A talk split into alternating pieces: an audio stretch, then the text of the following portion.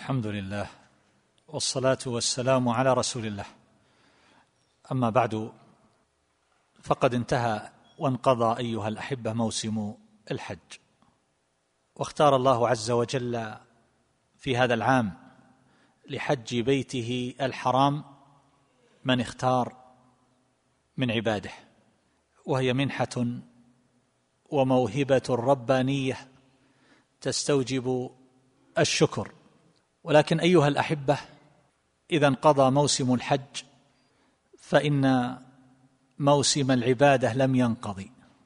وكما سمعتم بقول الله تبارك وتعالى وهو الذي جعل الليل والنهار خلفة لمن أراد أن يذكر أو أراد شكورا فالليل والنهار جعلهما الله عز وجل في هذه الحال التي نشاهدها من التعاقب من أجل أن تقوم سوق العبودية لله جل جلاله وتقدست أسماؤه. فالله تبارك وتعالى يعبد في الليل والنهار لمن أراد أن يذكر أو أراد شكورا. ولهذا أقول أيها الأحبة إن افضال الله عز وجل علينا في ذلك كثيرة لا تحصى ولا تعد.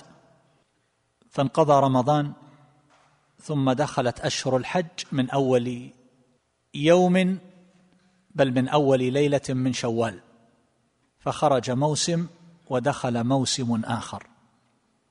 وإذا كانت أيام رمضان عظيمة وشريفة فإن أيام العشر من ذي الحجة أعظم وأشرف. ودخلت الأشهر الحرم من شهر ذي القعدة وهي ثلاثة أشهر متتابعة فذو القعدة وذو الحجة والمحرم. ثم بعد ذلك يكون شهر رجب. فالعام يختم بهذا الموسم العظيم وهو هذه الأشهر أشهر الحج من شوال والأشهر الحرم من ذي القعدة.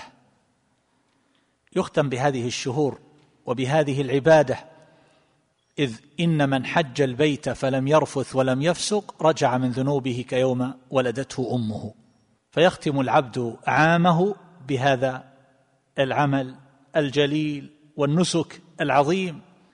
ومن لم يحج فعنده هذه الأيام العامرة من الأشهر الحرم ومن عشر من ذي الحجة وفيها يوم عرفة فصيامه يكفر سنة ماضية وسنة آتية. فالذين لم يحصل لهم الحج فإن المنح الربانية لم تعدم في حقهم. فيفضي المؤمن بعد عامه وفي نهايته وخاتمته إلى أمور تورثه مغفرة الله عز وجل.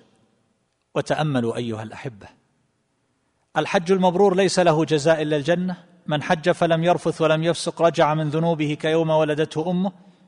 صيام عرفة يكفر سنة ماضية وسنة آتية. هذا ختام العام. ثم بعد ذلك يكون افتتاح العام الجديد بشهر من الأشهر الحرم. وصيامه أفضل الصيام بعد شهر الله المحرم. وفيه يوم عاشوراء صومه يكفر سنة ماضية. فيفتتح العام بوقت شريف ويختتم بوقت شريف. والفرص فيه سانحة في أوله وآخره. ينضاف إلى ذلك أيها الأحبة. ما جاء عن المصطفى صلى الله عليه وسلم من أن الوضوء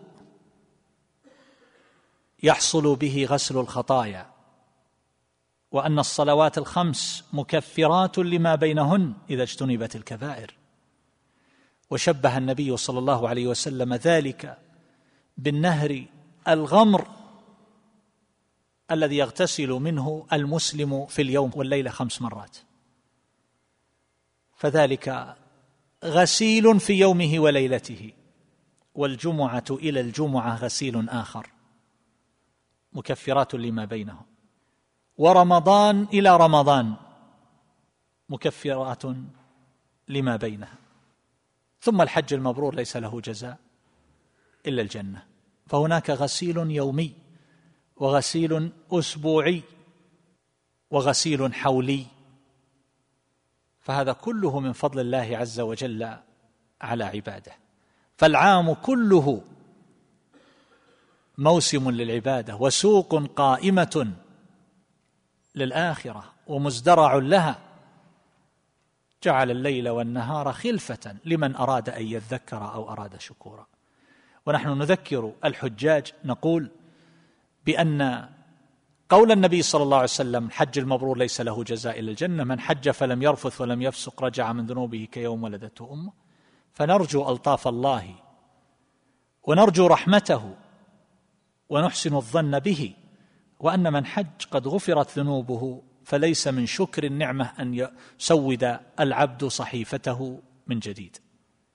وإن كانت الثانية أن حجه لم يقبل فإنما رد بسبب فساد عمله وقلبه.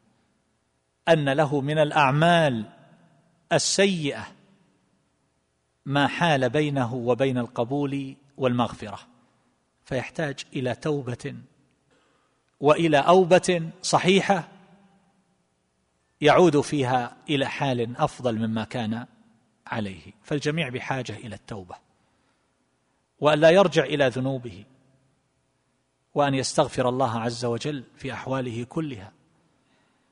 فنسأل الله تبارك وتعالى أن يتقبل منا ومنكم أجمعين. وتأملوا قوله تبارك وتعالى بعدما ذكر الحج فإذا قضيتم مناسككم فاذكروا الله كذكركم آباءكم أو أشد ذكرا. وكما قال بعض المفسرين بأنه إذا انقضى موسم الحج فإن ذكر الله لا ينقضي وليس له موسم محدد. وذكره يكون باللسان وبالقلب وبالجوارح. والفرصة قائمة والباب مفتوح طالما أن هذه الروح لم تخرج. فالبدار البدار أيها الأحبة والجد والاجتهاد في طاعة الله عز وجل نسأل الله تبارك وتعالى أن يعيننا وإياكم على ذكره وشكره وحسن عبادته. اللهم اغفر لنا ولوالدينا ولإخواننا المسلمين وصلى الله على نبينا محمد وآله وصحبه.